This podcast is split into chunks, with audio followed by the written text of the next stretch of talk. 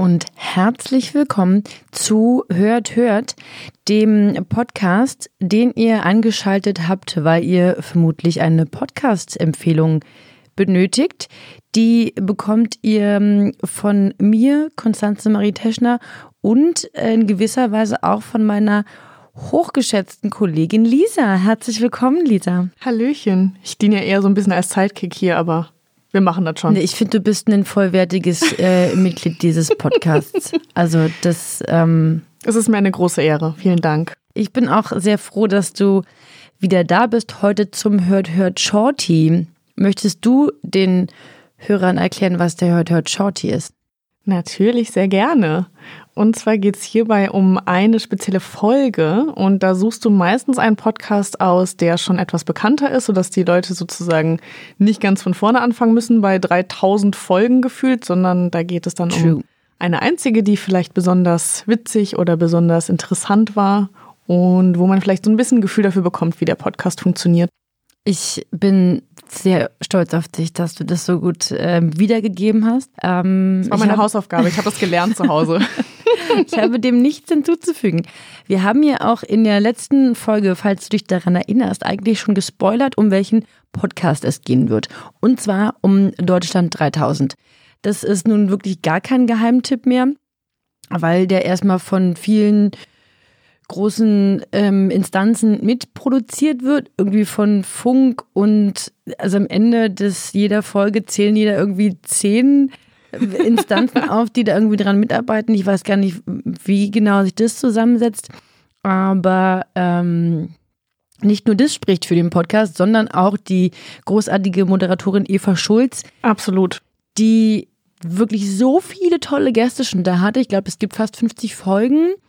Und dort waren zu Gast wunderbare, tolle, großartige Menschen wie Dunja Hayali, Aminata Touré, Igor Levitt, Margarete Stokowski, Tis Ullmann, Sarah Nuro, Kevin Kühnert und Achtung, nicht Sophie Passmann.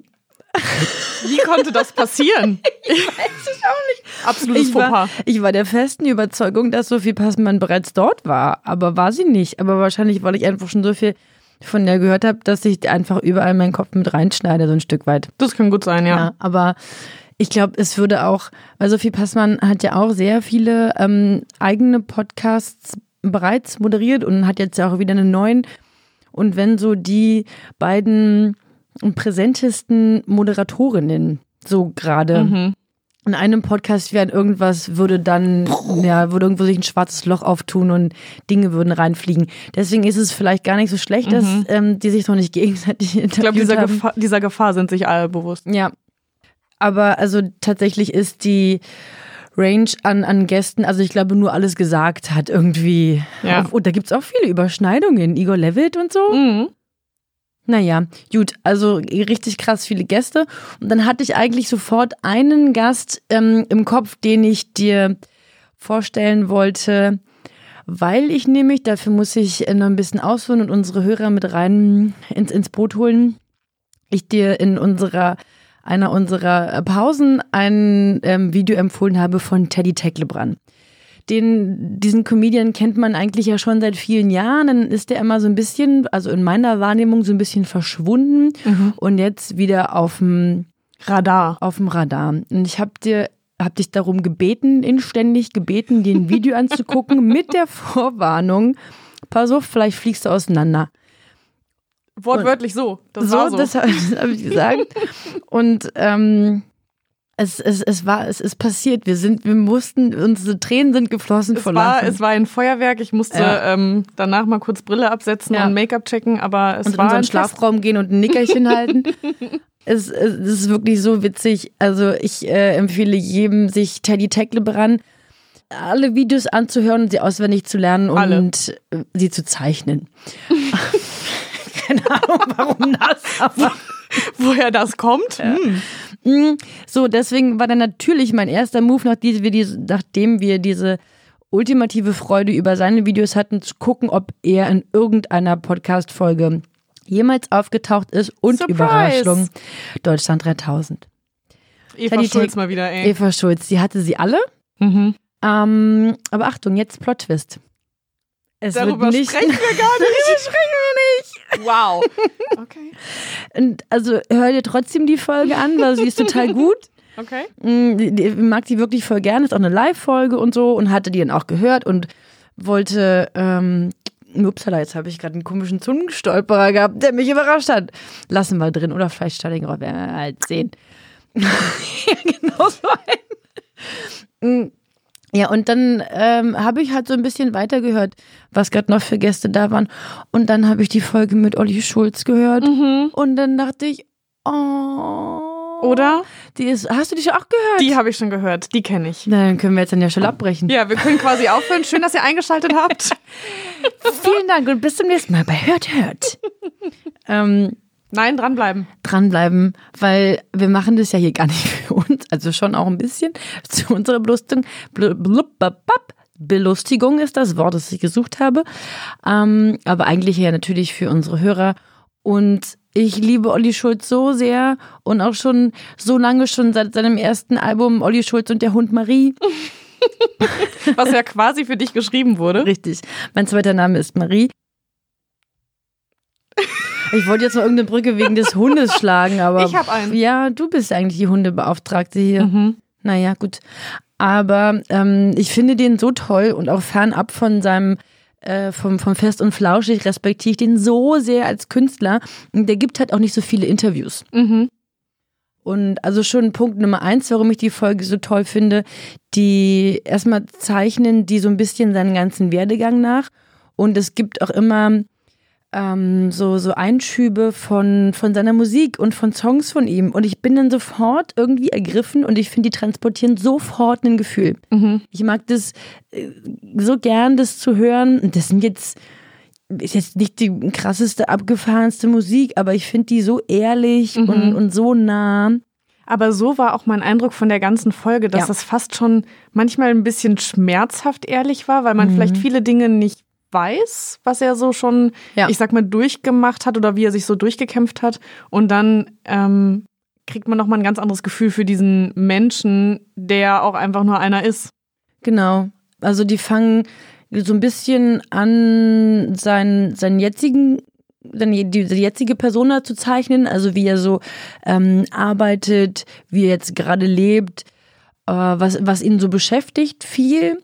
Mm, und es ist ein, sehr dynamisch, dadurch, dass sie eben auch immer diese Musikeinschübe haben. Generell macht sie in allen Folgen immer so dieses Voice-Over, wo sie dann quasi noch mal so ein bisschen reflektiert den, den Teil des Gespräches, also mhm. mit sie, man nicht Eva Schulz natürlich. Das mag ich, mag ich gern, dass sie noch mal so ein bisschen so rauszoomt.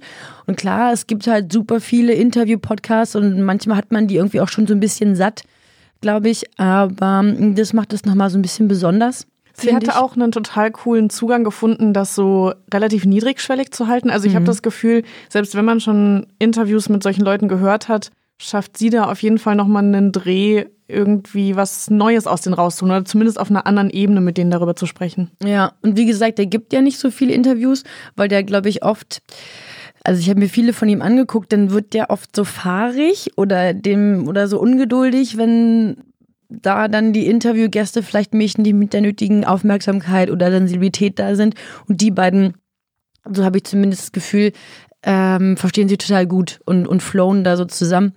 Mm, ich habe dir einen Ausschnitt mitgebracht, in dem es genau darum geht, also um seine ähm, Arbeitsweise und wie er sich auch an anderen Künstlern orientiert.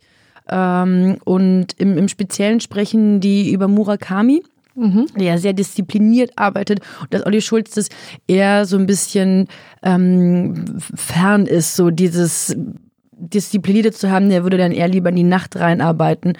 Ähm, aber hier so ein kleiner, eher ausgelassener äh, Ausschnitt. Aber das finde ich interessant, weil dann hast du wahrscheinlich ja daraus auch das Selbstbewusstsein gezogen, mit der Wut direkt anzufangen. Weil ich hätte jetzt gedacht, die erste Stufe ist immer Bewunderung. Man sieht äh, oder spürt schon mal, diese Kunstform liegt das mir ist besonders. Die, allererste Form. die finde ich krass. Aber mich würde das so ein bisschen lähmen, zu sagen, oh Gott, vielleicht ich kann doch nie so gut werden wie Murakami. Ja. Oder Na, so gut will ich auch nicht werden. aber ich will trotzdem ich, also ich, mein Anspruch, das nochmal zu sagen, nur weil ich Murakami lese, heißt nicht, ich will ein Buch schreiben, was, deswegen, weil ich gerade sagen, ich schreibe, stecke es bestimmt nicht zu Hause und schreibe, Murakami, du Ficker, dir zeige Nein, ich denke aber, wenn es so gute Sachen gibt, da muss man auf alle Fälle nicht da hinten, wo die anderen alle schon ihre Sachen gemacht haben, auch noch sich irgendwie mhm. ansiedeln. Das ist, guck mal, das ist meine Art dann von, von Mittelalter-Arroganz vielleicht zu denken, ne, da will ich dann nicht hin und auch noch so ein Buch schreiben, so eine mediokre Geschichte.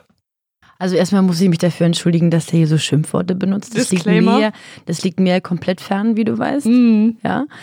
Ähm, aber ich fand es trotzdem eine ganz schöne ähm, Passage, um halt so dieses, dieses Ausgelassene äh, zu beschreiben. Die sind auch beide so sympathisch. Ich finde das fast schon lächerlich. Ja, ja, macht mich auch ein bisschen wütend, um ehrlich zu sein, aber äh, weiter zur Folge. Es gibt halt, also klar reden die am Rand auch über Fest und Flauschig und dann gibt er halt irgendwie so ein paar Insights, lässt auch einmal so blicken, dass er, äh, also er plant auch ein Buch zu schreiben, das schon über mehrere Jahre, aber es wird noch nicht so ganz oh. fertig. Und er sagt dann, droppt dann so ein bisschen, naja, würde das, er sieht sich eher darin, das zu vollenden, wenn das mit Fest und Flauschig vorbei ist und dann so in zwei, drei Jahren, sagt er dann so. Mhm. Hm, weiß man nicht. Aber also ich höre Fest und Flauschig nach wie vor total gern. Mhm.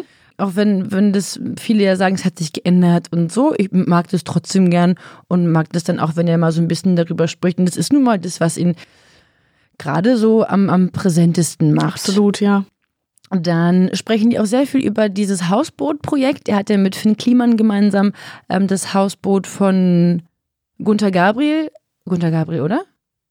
Ja. Äh, gekauft und, und umgebaut. Äh, ich verfolge das immer fleißig auf Instagram und finde es sehr witzig. Ich habe eine große Sympathie für Finn Kliman und die beiden zusammen ist für mich der Feuerwerk der Gefühle. Ja, ich sehe nur noch Herzchen. ich finde es so schön, wie sie sich dann streiten und so mh, mm, miteinander. Auch da wieder finde ich total beeindruckend, wie passioniert Olli Schulz immer über solche Dinge spricht. Also ich finde, man hat so direkt das Gefühl, dass wenn er was macht, dann steckt er da halt auch alles rein, was er hat, so. Ja.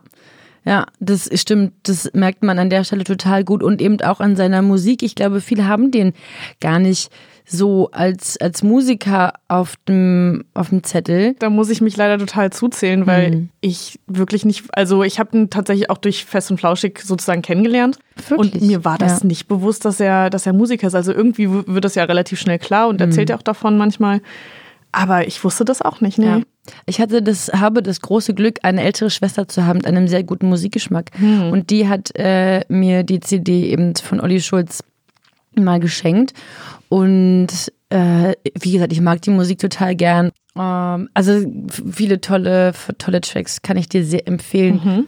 Er erzählt dann eben auch, wie er aber auch schon im Leben gestruggelt hat. Also auch nachdem er schon mit seiner Musik, von seiner Musik leben konnte und mit seiner Musik Geld verdient hat, genau. hatte er dann irgendwie viele Schulden, weil er konnte nicht so gut mit Geld umgehen. Dann kam irgendwie so eins zum anderen, das dann auch so weit führte, dass er halt ähm, in seinem Auto leben musste. Und was hat mich noch besonders bewegt?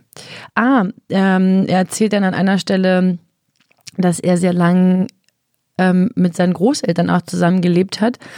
Und war das das auf dem, auf dem Fischmarkt oder genau. irgendwo auf dem Markt hat er doch mit seinem Opa gestanden? Gut, erzählt, dass du zusammen ne? sprichst. Ich habe da einen kleinen Ausschnitt für dich vorbereitet. Hm, ist ja gar kein Problem, ja, um dir jetzt nochmal eine Erinnerung zu rufen. Ich habe die ersten Jahre viel Zeit bei meinen Urgroßeltern verbracht. Die waren sehr, sehr alt. Urgroßeltern. Die haben mich zum Teil großgezogen. Und die, äh, mein Uropa hat Zwerghühner und äh, Kaninchen Wäre ja eigentlich auch was für sowas dich. auf dem Fischmarkt verkauft. Der hat auch am Anfang noch Pferde, also die hat er nicht, der ist früher noch mit so einem mhm. Pferdegespann auf den Fischmarkt gekommen in den 50er. Einer, einer der letzten ja, gewesen, der das noch gemacht hat. Gibt immer noch Stände auf dem Fischmarkt, die den immer noch kennen. War ein richtiger Schreihals. Ja. Gibt noch wenige. Also ich habe mal rumgelaufen vor zwei Jahren. Da gab es noch zwei, habe ich so zwei alte Gesichter gesehen und die kannten den noch. Und ich saß da als kleiner Junge auf so einem Tapeziertisch mit einem Hasen auf der äh, Schoß, war so fünf Jahre alt, sechs Bild. Jahre alt. Und danach hat mein Opa die Sachen eingepackt und dann ist er noch mal in die Kniep gegangen, hat ein Bier getrunken, ein durfte. Und dann ist er mit dem Hanomag mit dem Wagen zurück auf dem, gefahren und ich war umgeben von alten Männern und alten Frauen, sehr, sehr viel.